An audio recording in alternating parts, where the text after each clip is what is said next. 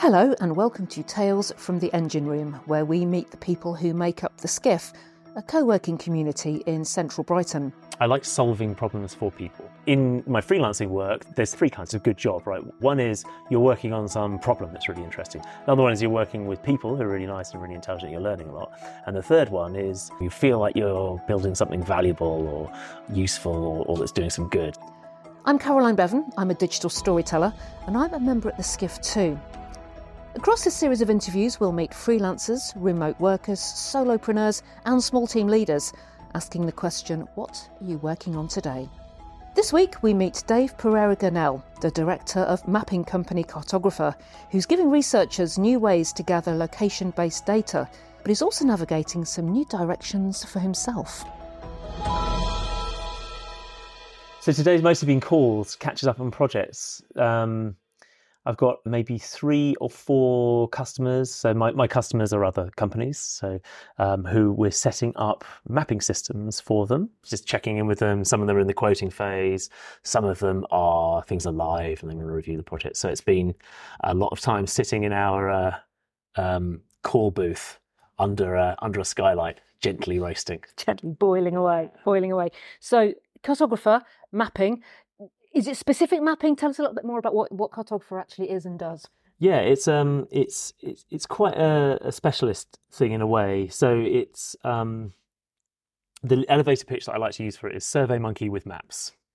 So we have survey forms uh, where you record uh, bits of field data. So our customers are mostly environmental groups, charities, public sector bodies, and so on. So it'll be things like um, wildlife spotting or water quality measurement or collecting litter. And the survey form would be something like, you know, what species of wildlife did you see? Um, you know, what was it doing at the time? And a few other questions. And then one of the questions would be, where was this? Click on a map. And then we take all that sort of geo-reference data, we assemble it into a big database, and then we'll draw you a nice map, put that on your website, show it off, and you can also export it so you can do, you know, data processing and things like that.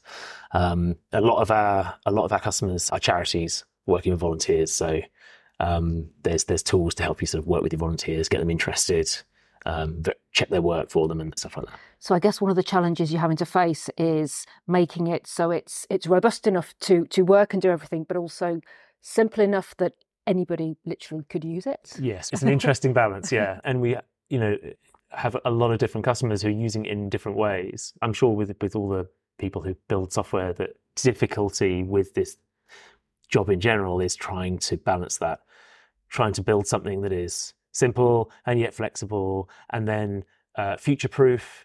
You know, if you what if somebody wants to change something tomorrow? Will that be an easy change? Will it be a hard change? What do I want to anticipate? What things are going to be important in a few you know weeks, months, years time? Um, yeah, I've got hit rate of about 50% on that so far.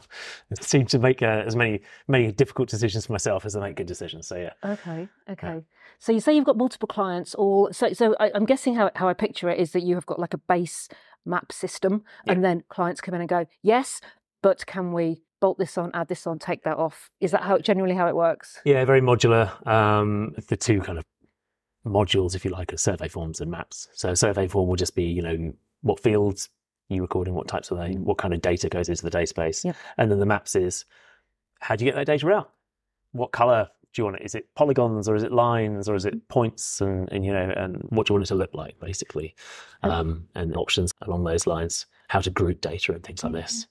So much potential with a tool like this. And and I know that you you say most of your clients are sort of environmental groups and working in the kind of natural world is is that out of choice or is that just the world that you found just you know could, this could map anything in theory? Yeah it's it's a combination of history you know first first customers. So a lot of our customers work on rivers and water bodies and that's because the first customer we had worked on rivers and water bodies and word of mouth is the strongest sort of marketing channel.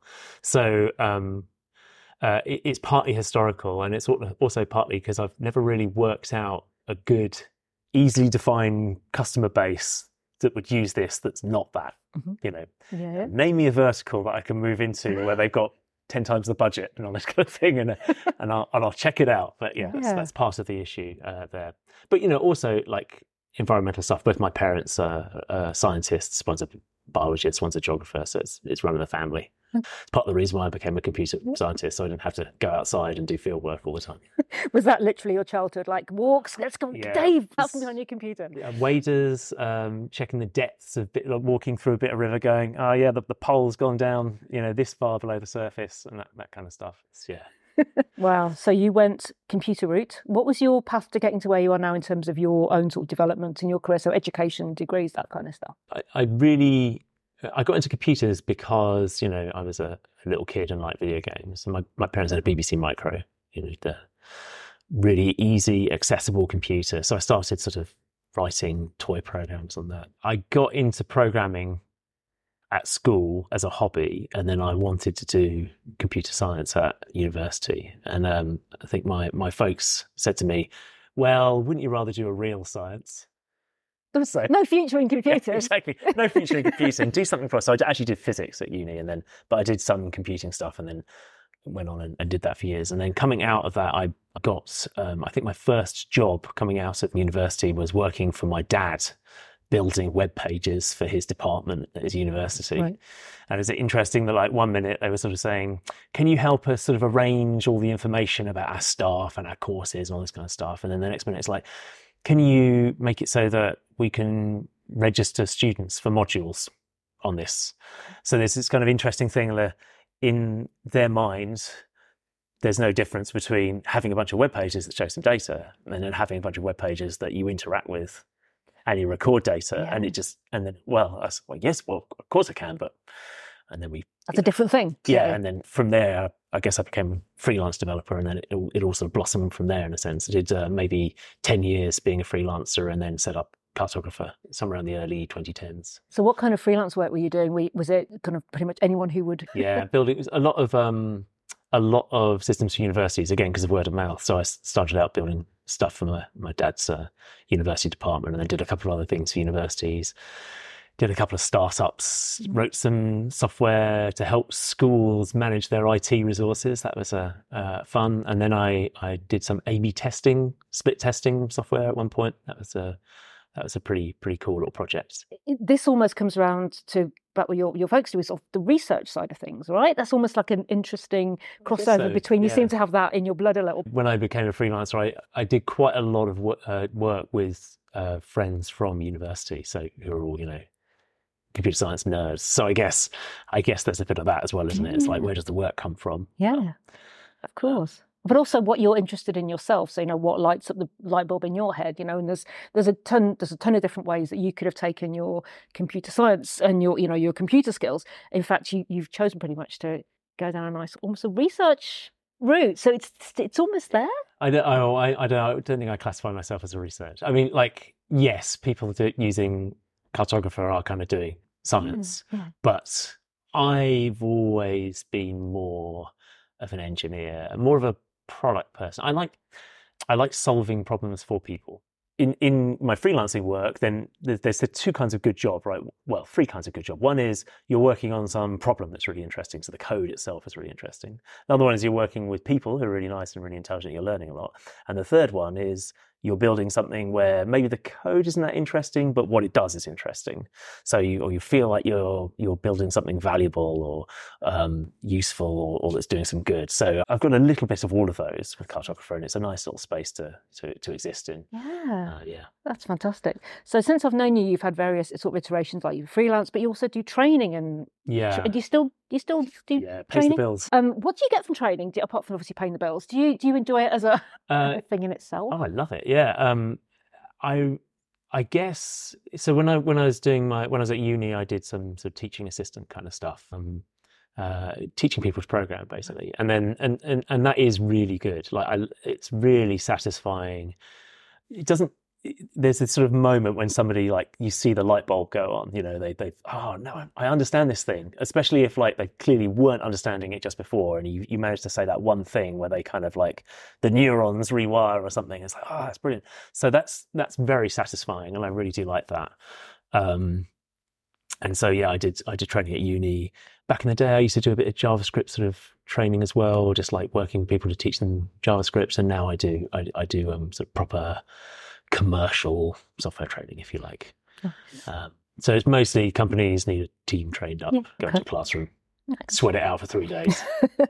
so, how, in terms of the life you've got now in running Cartographer, is it just you, or do you have staff? Is it how does how's the Um, company structured? it's so the, the company is there's basically two people running the company. There's me and a, and a lady named Lucy, who's my sort of the, the environmental person to my technical person. And cartographer for the company, it doesn't we don't just do software. So Lucy does a lot of um, uh, uh, training in, but like how to do certain types of environmental analysis, environmental surveys, and so on. So we have some survey methodologies that that she sort of manages. We also use the software to record. So um, she and I basically pilot things, and then um, we have five or six different trainers that work on courses for us on her side of the company, and then on my side of the company, I'm currently working with uh, two.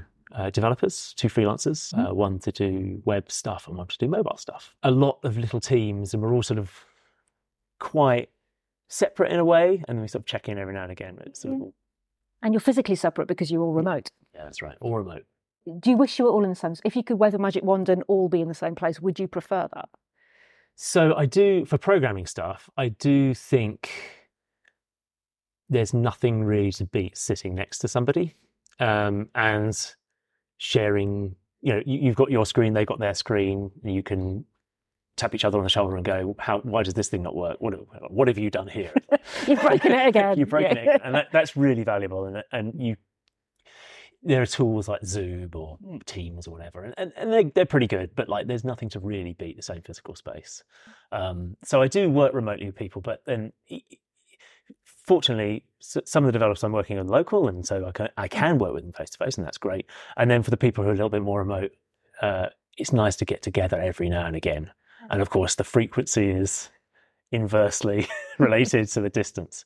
Um, yeah, so so Lucy lives in North London, and we, we get together once every sort of a couple of months or so, something, something on that frequency. Whereas uh, the developers I'm working with, uh, it's currently it's four days a weekish kind of thing. Yeah, That's fantastic. How do you find managing people? Because that's a skill that I have never had to I'm Acquire. absolutely terrible. because it's it's something that people presume you just if you have a business you know how to do and it's not Yeah. No, I'm I'm I'm definitely not a manager, but it's kind of fine because I don't have employees. Like people I work with are contractors, and with that comes, you know, they know what they're doing technically, and they're used to working with different clients, and then so. And, and I'm a contractor as well, and so we kind of understand each other, and that's nice. Challenge that I actually have to face is sort of product management in a way. You know, we've got all these things we could build at any given moment, lots of new features, things that we we know uh, need changing behind the scenes. You know, there's always that bit of code that no one dares touch. That sort of you know uh, has warnings written all over it, and he's like, we probably ought to get rid of that, but it's going to take you know some amount of time. What's priority? And that that kind of stuff, trying to keep an eye on what everyone's working on, try to keep an eye on what priorities are, trying to manage the fact that priorities change. Mm-hmm. You know, a new customer comes on board and they're like, well, we can give you this much money in two weeks if you do that thing. Maybe we should consider that thing. I don't know, you know, and that's quite challenging. Again, like the, the good thing is I'm working with with good people who are, are willing to put up with my my changing my mind all the time. But but again, when you run your own business, and it it works for every level. I mean, I'm a, I'm a freelancer. I have to be all the hats. I have to be the marketing and the and and the same when you're running a small business. You you know you don't have a business development person. You don't you know it's Yeah, you. It's That's- you doing all of it. that is actually 90% of the, the problems, I guess. Problems is a strong word, but 90% of the challenges I face day to day is that I need two or three of me. Yeah. Uh, of constantly uh, having to context switch. And, and programming is difficult, right? Because it, I find it takes me at least half an hour to sort of get into a problem, and then I need to be working on it for probably at least an hour if it's any if it's anything that's sort of non-trivial. So getting a couple of hours straight to kind of really focus on something is almost impossible. Yeah. How do you see the future for you within the business? Do you want to? Would you ever give up actually getting your hands dirty in the code, or is that really important to you to keep doing that? Well, that's an that's a uh, that it, it's a fairly realistic question as well, right? Mm. Like uh, above a certain scale, and and um, you know the natural path. Uh, if you're working in a small business as a programmer, and you know you go up through junior, mid, senior programmer, and then you get into either becoming a team leader, where half of your job is management, or if heaven forbid you end up as a CTO. CTOs like to think they program, but they don't touch code really, and all they're doing is trying to choose technologies and manage teams. So, to answer your question, um, I I do love programming. I think it would be very difficult to leave it behind. Um, I think I'll always have at least one hand in it.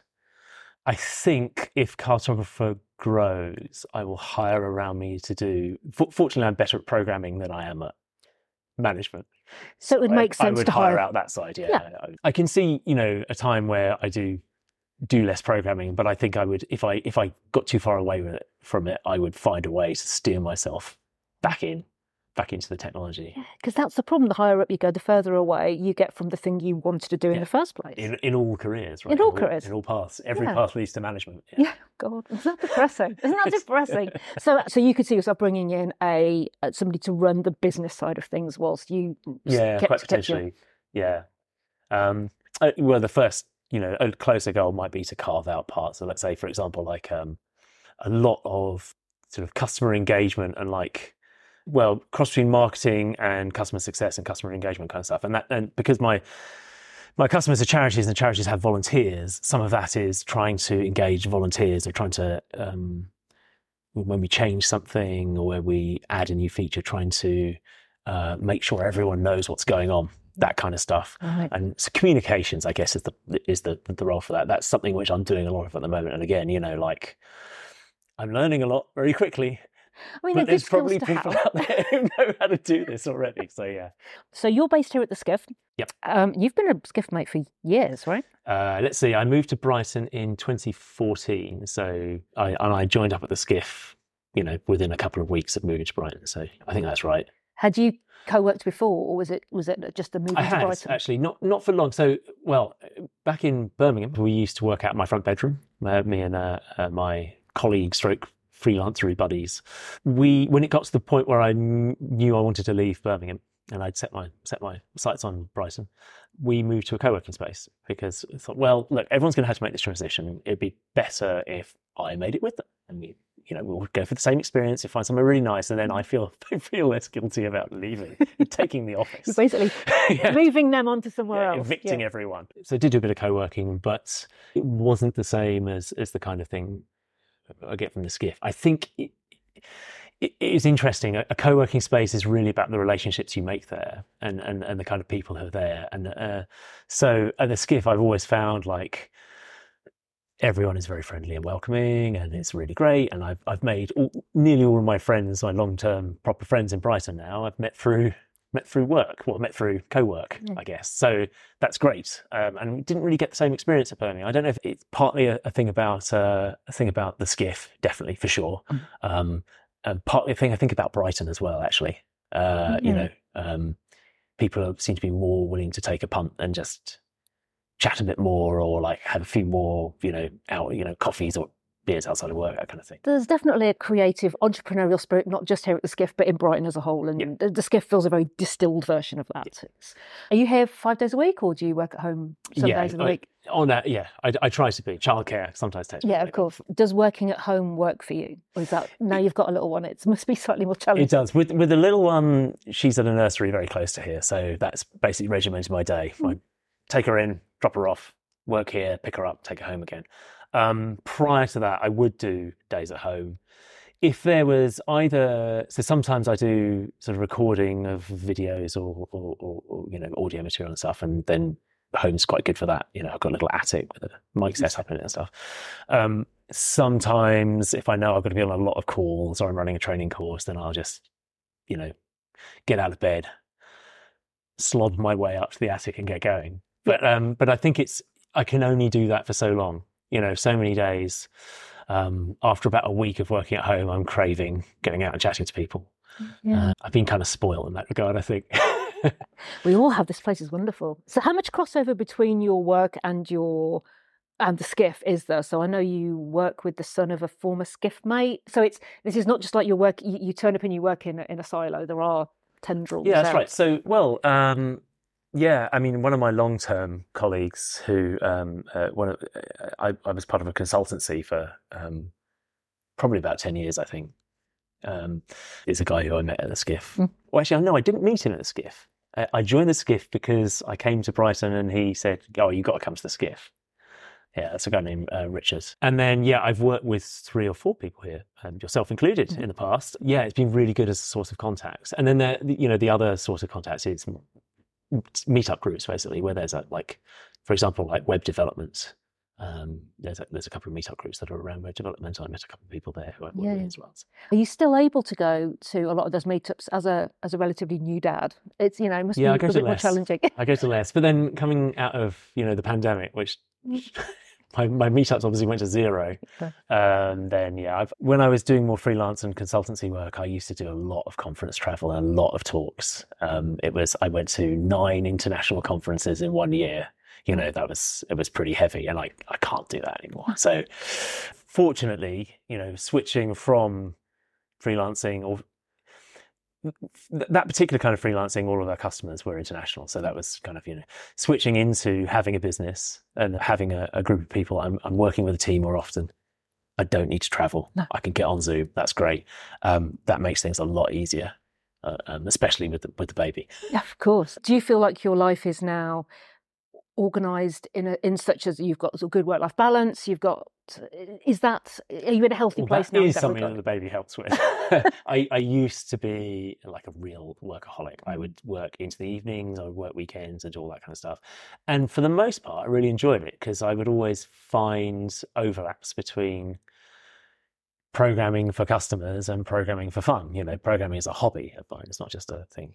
But um, occasionally I would get horribly burnt out, you know, uh, and that kind of stuff. So actually, having um, having my baby, um, she's a year and a half old now, so I had plenty of time to Mm. you know get used to the, Yeah. the routine now, and it's it's mostly been for the better. I think, yeah, I could probably do with a few less snappy changes. A little bit more sleep, maybe. little bit more but- sleep.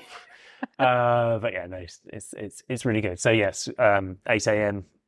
through to six p.m. every day, weekday, and uh, and then you know mostly at the beach at the weekends. Nice. So, what's the future for you and cartographer? Is it growth? Is it more of the Mm. same? How, how do you feel? It's an interesting question. So we've reached a point now, I think, where some growth is. I mean, growth is great. I, I'm, I'm, I'm I'm not interested in growth for growth's sake. Mhm. Um, I, I'm very much a believer in having a sustainable business, a sustainable life. Like I want to to have a lifestyle. I can have a family that I can support, and the business needs to be big enough and not a lot bigger than that. At the same time, you know, um, the growth naturally entails bringing more people on, and then so it sort of feeds itself a little bit. I think um, we, we're reaching a point now where we're moving from having customers who are small businesses to customers that are larger businesses. We're doing more citizen science work that's on a larger scale, some some projects on a national scale now. So I think uh, we're going to try and develop more of that work. Um, and it's it's but we're not really pushing it. It's very natural. Um, we're not really marketing.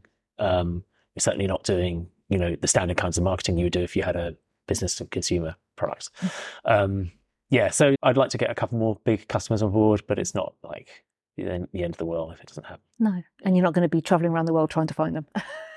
No, although Wouldn't be a terrible there- you know, if we can find some nice, you know, nice countries to go visit, maybe some beaches, Mhm. you know, maybe some mountains to climb, that'd be fun. That would be nice. That would be nice. Well, uh, I wish you all the best of luck with cartographer. I have three quick-fire questions to Okay. finish. What was for lunch today? What was for lunch today? I had, I went to Sainsbury's, I got a sandwich for Sainsbury's and a can of Coke. Is that standard lunch for you? Uh, it's 50 50. One of the, the great things and the biggest problems with Brighton is how many wonderful, if more expensive than Sainsbury's options you have for eating. So, yeah, I'm a, I, I love my coffee shops and I love Mm. my, uh, I love my bagels. And Yeah, you are. You, you often pop out for a coffee, don't you? Like yeah, several every, times. every morning. Yeah. Every morning I get coffee from a coffee shop and then 50% of afternoons as well. yeah, so and this it's a problem. Up. I know people in here who spend like ten pound on lunch every day, and it's like, how do you how do you do that? Um, if you didn't live in Brighton, where would you live? Anywhere in the world? Oh, uh, well, that's fairly easy to answer because my wife's from Singapore, Uh-huh. and so we've had discussions at various times in the past about which, you know, where should we live? Where are we going to bring up bring up the baby? Yeah, So yeah. yeah, so maybe Singapore. Singapore, okay. And uh, if you could earn the same doing any job, what job would you do? Oh, my one. Yeah, I don't want to do another job. It's fine. I've, I've, I've ended up in a really nice place. And you can find out more about Dave and Cartographer at cartographer.io. And if you're interested in working alongside people like Dave and myself, then head to theskiff.org. And don't forget to subscribe to Tales from the Engine Room, and we'll see you next time.